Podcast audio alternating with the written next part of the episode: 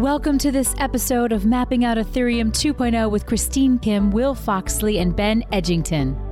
Join the conversation as the ETH 2.0 Dream Team discuss its live development, its potential impact on the crypto markets, and spotlight major Ethereum news events as they develop.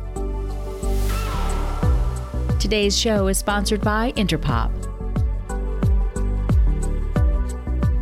Just a reminder Coindesk is a news source and does not provide investment advice.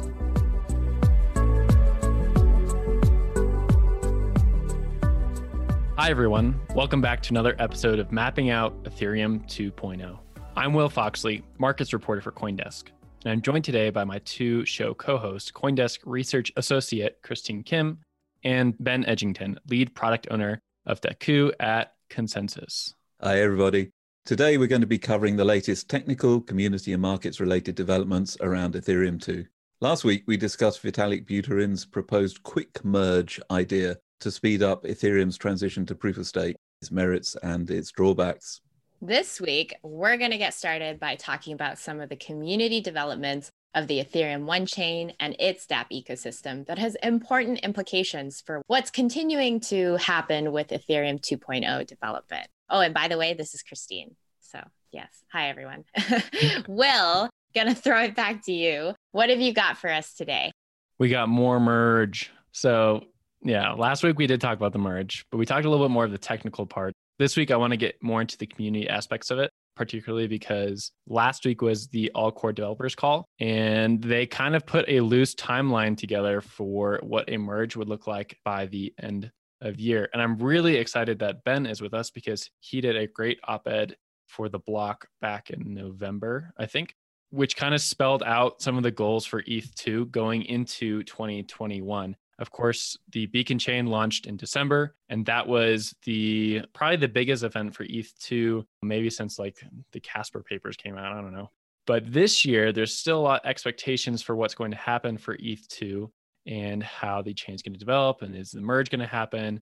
Uh, what is the implications for EIP 1559 and DeFi? So there's a lot to dig into, but we're going to talk first about what this rough roadmap looks like. Ben, were you on that call last week? I was listening in to the call. I didn't appear in person, but yeah, I was following along and we are seeing a convergence between what's happening in the ETH2 world and what's happening in the ETH1 world. They have to come together at some point and and it's starting to happen. Really is starting to happen. And one thing that's also starting to change is Danny Ryan is changing definitions on us again, but for a good reason. So really quick, ETH2 and ETH1 has kind of been like the de facto name for the grand Ethereum overhaul, moving from proof of work to proof of stake. For I'd say two or three years plus at least, it was like ETH1X has kind of been the term de jour for the Ethereum proof of work chain. And now that's kind of going by the name of ETH POW, ETH proof of work. And then I think everyone else is just calling ETH2 the beacon chain, which I don't know. Ben, maybe you can correct me on that, but that's kind of what I've seen it as. Yeah, yeah. So this is uh, one of my uh, topics uh, for this week. I want to discuss with you is naming, right? It's our favorite favorite subject, naming things. So here's a question: When was the term Ethereum 2 first used? You know your Ethereum history, right? What's the first occurrence of the name Ethereum 2 in uh, Ethereum's history? Christine better know this. She has been reporting this longer than I have. Uh, I don't know, but I'm going to take a shot in the dark. Was it DevCon like October 2018? It wasn't. Will. Oh, I haven't been around long enough to know the answer to this. No, it's really interesting. Vitalik used the Ethereum 2 name in a post on Hacker News uh, in April 2014. Wow. So Ethereum 2 goes uh, kind of all the way back to uh, before the origins of, of Ethereum as, as a concept. Now it's we, we've adopted it for this beacon chain and the sharding and all of that kind of stuff, but it's now going away again. Danny's changing the game. He's taken over. So, kind of moving back to the topic at hand, the quick merge was a proposal issued by Vitalik like two weeks ago. Not really a proposal as much as just like an idea, like a loose idea.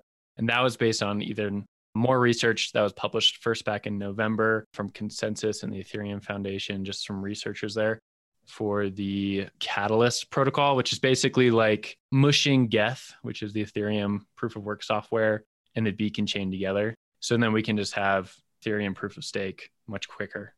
And Vitalik, of course, in that document kind of spelled out like what needs to change, what doesn't need to change. Pretty slim and easy to uh, make work. And we wrote about that on Valid Points if you want to go check that out. But here I want to talk about kind of the timeline because a lot of analysts I talk to, particularly in mainstream finance, are really wondering when proof of stake is going to happen because there's so many industries revolving around Ethereum proof of work and the proof of stake timeline is all over the place. So, Ben, I want to ask you what you think about the timeline and how these timeline changes are communicated to the outside world. Yeah, you're totally right. It has been a moving target and has generally been moving forward in the roadmap, the point at which we get Ethereum 1 onto proof of stake. And there are a couple of drivers of this, as we've discussed in the past, uh, one of which is a sort of minor reaction to EIP 1559 and the sort of uh, minor revolt that, that's been threatened, I think, has focused minds to really to take the proof of work miners out of the decision making governance loop as early as, as possible. The other thing is a sort of embarrassment over um, NFTs for the arts community are pushing back a lot on the energy use of the proof of work networks when when it comes to NFTs and and all of that world. So these are sort of focus minds, and a couple of proposals have come in that that would enable us to do the merge, the getting ETH1 onto proof of stake, uh, really in very quick time. We have a proof of concept client already. We have a spec that's minimal and would, would get us there. And in principle, we could we could roll it out in in a few months. Now, in practice, that's not going to happen because uh, we have to do a lot of testing and we have to do a lot of governance stuff around making sure everybody in the community is ready and that we're not going to break anything and that all the value that's on the ETH1 chain is going to be seamlessly carried over after this, this merge. So and that just takes time. I mean, that's a huge effort of auditing and scrutinizing and testing the, the whole thing. So that's really the rate limiting step at the moment is just convincing everybody that this is going to work and fitting it into the ETH1 sort of governance roadmap, the plan of hard forks that, that are coming up for ETH1. Yeah, so I guess I'll jump in there again. I think from what I saw last week in the call and some notes floating around was that uh, there's at least two more hard forks in the near future. We have the London hard fork this July, which as of right now will only include EIP 1559 and then a change to the difficulty bomb, which is a whole other topic we could get into some date. and then Shanghai would be the next hard fork likely to include a merge or at least talked about to include a merge. It's kind of unfair to speculate right now, I would say, to say that it would be included or not. At least I didn't see that from the meeting. And uh, we'll only see it kind of going forward if, if consensus, rough consensus out there through various Ethereum communities continues to build up and desire for the merge to happen, then I bet it could be considered uh, inclusion for Shanghai, which would probably come at the end of the year. I want to boot a question over to Christine. As you've obviously, you're one of the oldest Ethereum reporters that continuously at this point, I feel like.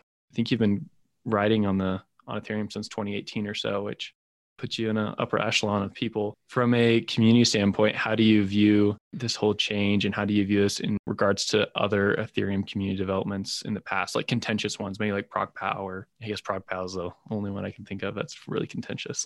yeah, I think that there's a lot more support definitely for the transition to proof of stake than there was for, say, a a hard fork to change Ethereum's mining algorithm to fork off Ethereum ASICs from the network, which is what ProgPow was. For everybody who's listening who, yeah, kind of missed that whole drama, ProgPow was engineered, designed to make the mining algorithm of Ethereum harder for specialized mining devices to be created. And it was supposed to make mining more equitable, but it never ultimately got implemented uh, for lack of community consensus and support. For Ethereum 2.0, it's a lot different. I mean, as Ben pointed out, since 2014, proof of stake was always the ultimate goal for Ethereum. I do wonder if Ethereum miners are going to fork and continue on with the Ethereum proof of work chain once the transition happens. I have no doubt that Ethereum will transition to proof of stake, but I do wonder if miners will maybe switch to Ethereum Classic, which is another proof of work version of Ethereum that's been ongoing since what, like 2016? in terms of community like uh, community rifts and and dissension and and kind of conflict the biggest thing moving forward will definitely be to see how people respond to the trade-offs that people are making in order for ethereum 2.0 to happen more quickly so in order for the transition to happen by the end of this year that means potentially we're not going to get certain scalability benefits that we thought we were going to get through the merge to proof of stake. When it comes to efficiency gains instead of ethereum becoming one of the shards of the ethereum 2.0 network you're building a bridge so maybe it makes things more inefficient in terms of data transfers like how things are, are secured and verified on the ethereum blockchain I think as testing happens, as more debate and discussion happens, those trade offs will become a lot more points of discussion. I think that those things will, will come to light more clearly over the next couple months as this proposal starts to become more seriously considered. As I understand it from some Ethereum Classic reporting I've done in the past, a lot of Ethereum miners do plan to move over to Ethereum Classic when proof of stake comes. Like that is just an expectation, and it's kind of a way to keep gaining revenue. And when proof of stake happens, it's like a buffer, I guess, because like I said earlier, we don't really know when the move to proof of stake is going to happen. It could be in six months, it could be in 18 months to a year, just kind of depends at this point what consensus is like for that project. Meet Interpop, a super team redefining the future of NFTs and fandom. From comics and trading card games to digital collectibles and everything in between, they are building the architecture of an entirely new landscape of fandom using technology built on the Tezos blockchain to drive their vision. Visit hellointerpop.io to learn more. That's hellointerpop.io to learn more. I want to toss it over to Ben for some uh, tech updates. I stomped on your topic earlier with the naming thing. Sorry for that. no problem.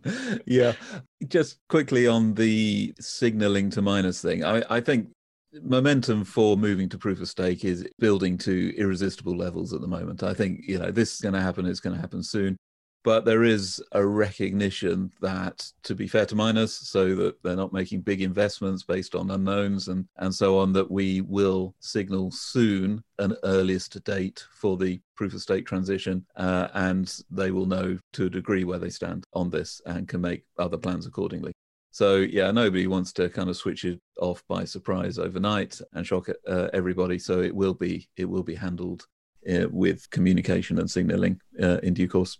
Yeah, naming things. It's not just about naming things, it's about how the Ethereum roadmap has kind of evolved over the, the years. So, as you mentioned, uh, there's this kind of push from the Ethereum Foundation, Danny Ryan in particular, who is eager to rename various components of the system and, and move away really from this Ethereum 2 naming, which is a problem for us, right? You know, I'm going to have to uh, uh, rename my uh, my newsletter. We're going to have to rename this podcast, right? I mean, what are we going to do? I think Ethereum 2 kind of will exist, but as a smaller concept within a bigger whole. So the way it's worked over the years has been really interesting. So Vitalik proposed this Ethereum 2 concept back in 2014, which is incredible. Before Ethereum had even started, he was thinking about what does the next generation look like.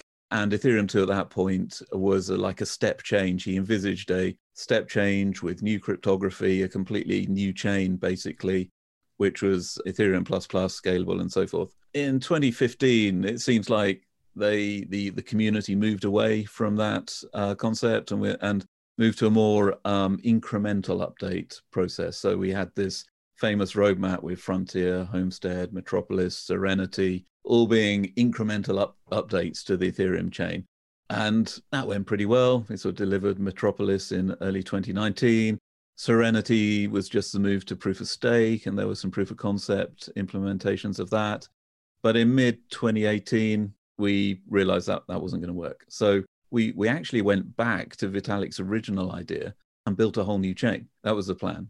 So Ethereum 2.0, uh, that's what we called it. And we started building this beacon chain and we were planning this phase one sharding, this phase two execution engines and all this kind of thing, all separate from Ethereum 1. Um, and then Ethereum 1 would be kind of like a legacy thing that we imported at some stage onto this chain. And then it all changed again. We've kind of gone back to this incremental update idea where we take Ethereum 1 as it is and we plug in proof of stake and then we plug in sharding and then we plug in uh, rollups and so on. And it just becomes a much more incremental roadmap and, and, path forward. So that's kind of what's behind the naming change. It's not just about you know changing names for the sake of it. It's about saying we're not doing a new chain anymore. This is not no longer the plan.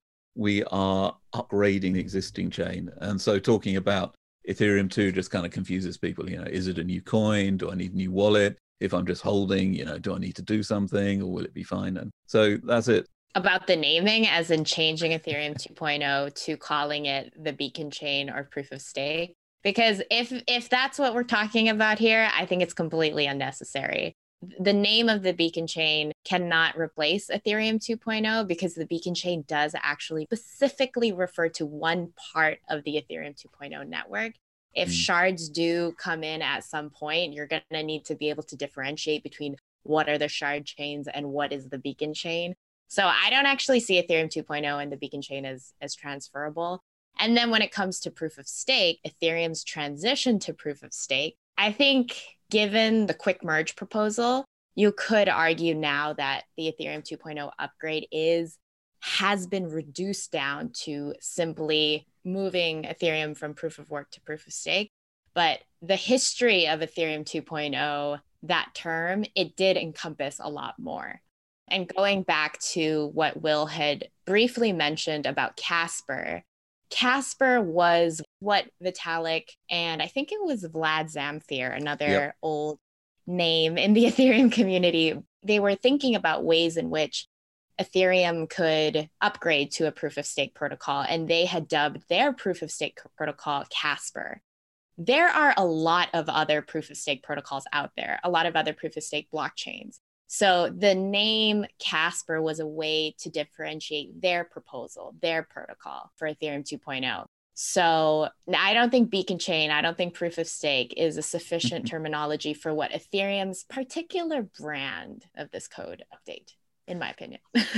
yeah, yeah. And the, the terminology that Danny is proposing is that we call the beacon chain side of stuff the consensus layer and we call the Ethereum one side of stuff, you know, the transactions and smart contracts and all that, we call that the application layer.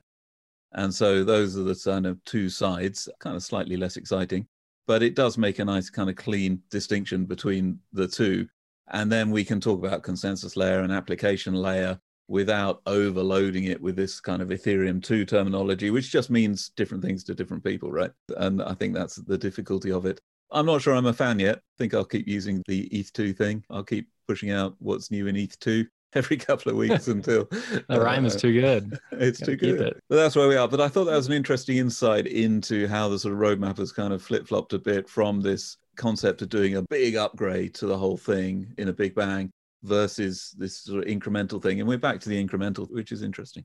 How much power naming things has on how people understand the upgrade if you name a particular part of Ethereum, introduce a particular proposal for Ethereum, and it just sticks, like it resonates with a lot of people, it goes on to kind of shape how people understand Ethereum's protocol. Mm. Even if the name itself was originally targeted towards one specific area of Ethereum development, it can go on to shape people's perception of Ethereum as a whole, like as an entire network which is really what I think happened with names like Casper, Sharding, when those were merged, Shasper, and then moving on to like, we're going to go back to Serenity, we're going to move this to mm. Ethereum 2.0, like all that complexity.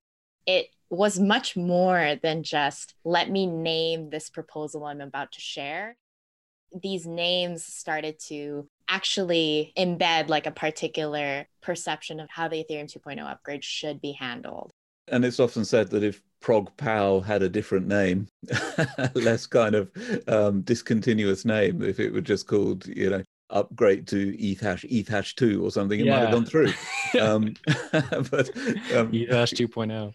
Yeah, That's exactly. funny. Yeah, I think my two cents is if you keep changing names, then you necessarily have to spend time on branding, which does matter for decentralized communities. I think it's a great point Christine's bringing up. That matters a lot. And it just also gives a lot more FUD ammunition to people who are against ETH2 or against Ethereum. They're like, oh, they're changing the roadmap again. Well, it's like, no, it's just kind of making things more clear for the nominal person keeping track of the Ethereum story. That's the way it, it works in cryptocurrency land. Right. Well, that's all I've got this week. Uh, so, Christine, why don't you give us a markets update?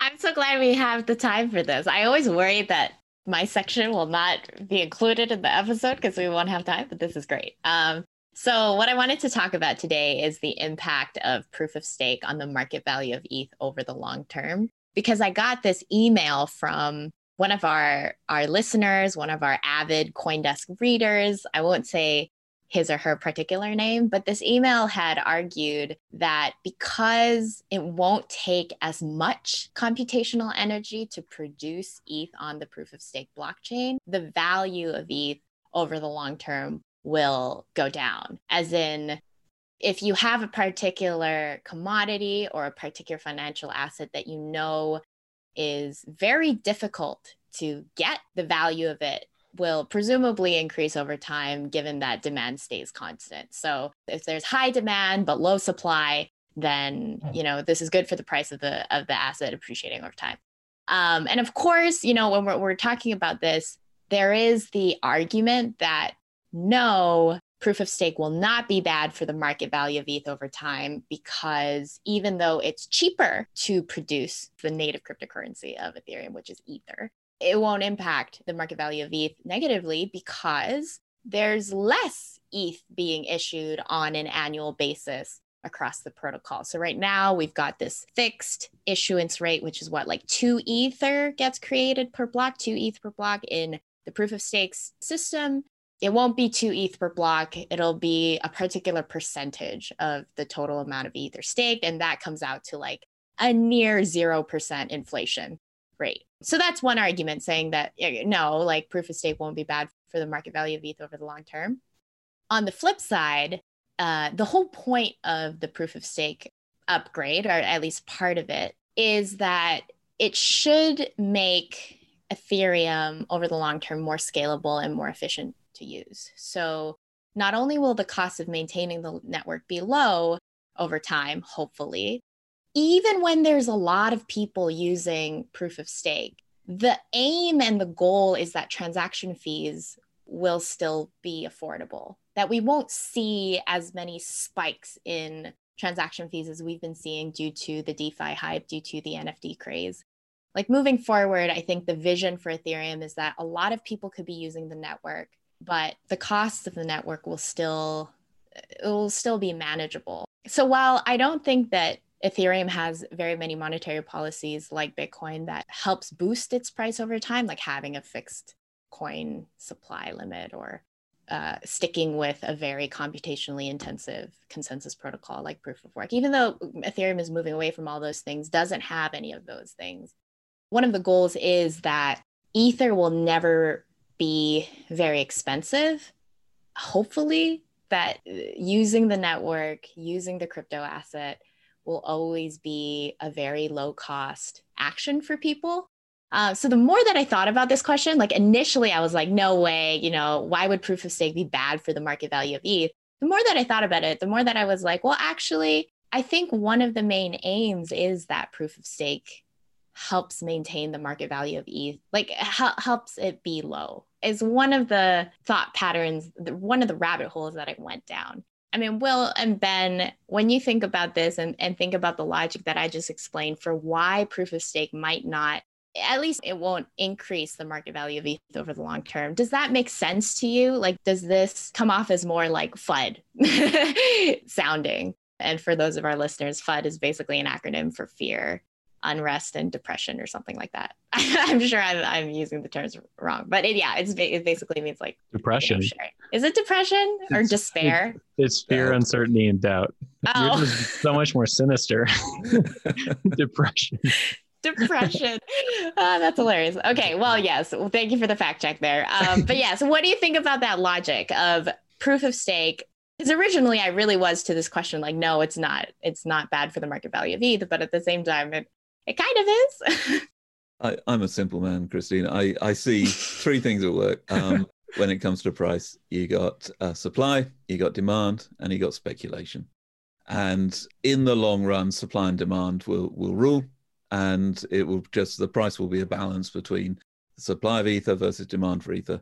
In the short term, I'm practically certain that the majority of valuation of all the coins is, is driven by speculation about that future supply and demand situation. So when it comes to supply and demand, you're quite right that proof of stake reduces supply, so it should increase price overall. You know, economics being rational, and I expect demand to increase as well as the network gets more more use and as we've got more capacity and we're able to uh, support more. So you got reduced supply, uh, you got high demand, and number go up. But uh, that's the hence the speculation today. But uh, yeah, so that's my simple take uh, on it. And I think this energy use thing is is a red herring. It, I don't think it's um, proof of work advocates talk about uh, actually generating value by burning electricity. I think this is nonsense. Yeah, uh, I will. I agree with Ben here. This sounds like a lot like the labor theory of value, which has just been disproven over and over again. Like just because you're spending so much energy on a block and money on a block doesn't give the block intrinsic value. It just means that someone's willing to pay for that consumption of that energy or putting something into that block. And so I think when we talk about any sort of blockchain, the value is derived from packaging transactions into that block.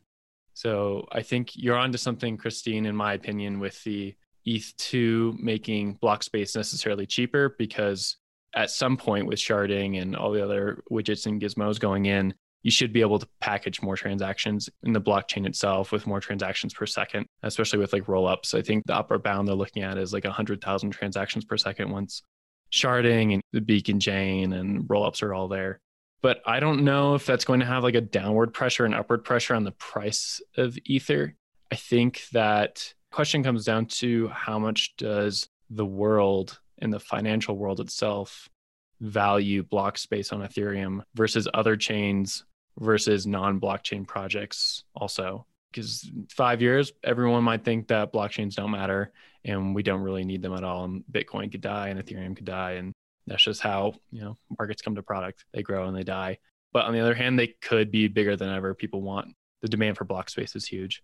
Now that's depression. That sounds no, but I see your I, I see your point, and I think that it's interesting that as hard as Ethereum 2.0 developers and Ethereum developers try to make Ethereum cost effective, more efficient, using less energy, make using the network more cheaper for people, it really does come down to this long term bet and this understanding that even with that kind of efficiency gain, like even with transaction fees being cheaper, there's still going to be so much demand on like a global level that all of those efficiency gains will be worth it, like will be maximized. So right now with like block limits on Ethereum, there's only a certain amount of transactions that can go into every block. And Ethereum for the past like couple years it's been hitting those block limits consistently. Like we've had to raise the block limit a couple times because of just how much demand there is.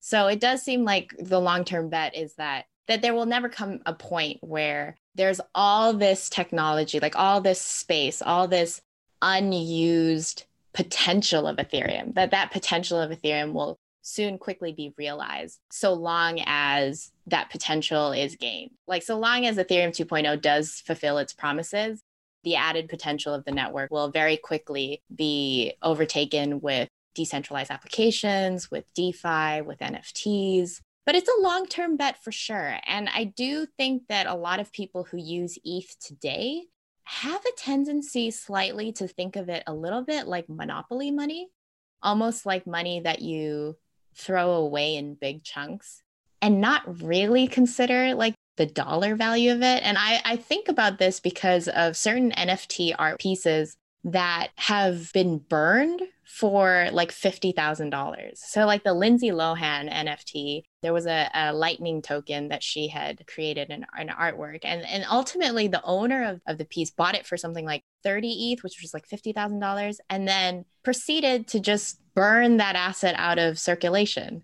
And very recently, there was um, and an, another like token NFT of Jack Dorsey's, who's the CEO of Twitter, his like first ever tweet. And that apparently is trending for something around $2.5 million. And while the dollar value of that is really big, I think these ETH whales are really just throwing out like 50,000 ETH, like 1,000 ETH, large amounts of ETH to get something that they think is something maybe of more stable or long lasting value. I think I think that's also interesting that right now at least the way ETH is being spent, it looks to me like people are really spending it like it's game money, like almost like buying a property on like a Monopoly board game or something. Yeah, there are definitely some uh, crazy whales around, and I think partly it's that the high gas prices at the moment have uh, priced out a lot of people who just want to use the network for ordinary things. Um, you know, we got about 100 gigawei per gas price at the moment. I would rather 100x the capacity and everybody doing 100 times more transactions at one gigawei per gas. That's the end vision. You know, it's never been intended to be a network for whales. Uh, that the end goal for Ethereum is to you know transform the economy of the world, to bring in the uh, bank, the unbanked, as it were, and uh, really to reach people who are excluded from current financial systems. So yeah, it's kind of a bit saddening to me to see the craziness that you uh, that, that you described, Christine. I look forward to the day when we have the capacity and you know the layer two solutions and uh, all of those um, good things that, that, that make transactions available enough and cheap enough that, that we can really you know reach the globe and and achieve the um, ideological end goal of Ethereum, which is which is very much not not what you described just now. Not a Lindsay Lohan fan, I take it. well, I think that brings us kind of to the close here, right? So I want to thank everyone for tuning in for another episode of Mapping Out ETH 2.0, or as Ben calls it, Math 2. What did you say? Zero or 2. Point, you always get me when you say that. Uh, ben and I will be back next Thursday for more insights on proof of stake and Ethereum development. Be sure to subscribe to Coindesk podcast for notifications and alerts when the new episodes air. If you haven't already done so, then uh, subscribe to our newsletters. So I'm writing an update every other week on Ethereum 2 development, and you can find it at eth2.news. Uh, or follow me on Twitter, and I'll let you know when the next one is out. And Christine and Will have a weekly newsletter called Valid Points, and you can get that and subscribe by going to coindesk.com. Also, if you have any questions you would like answered on this podcast about ETH 2.0 development, Ethereum, you can connect with each of us on Twitter. Our handles are in today's show notes. Give us a shout out. We'd love to hear from you. See you next week for mapping out ETH 2.0, Ethereum as it was meant to be. Goodbye. Bye, everyone. You have been listening to Mapping Out ETH 2.0, part of the Coindesk Podcast Network. This episode featured Christine Kim, Will Foxley, and Ben Edgington. Today's show is produced, edited, and announced by Michelle Mousseau, with music by Tide Electric. Did you enjoy the show? We would love to hear what you think.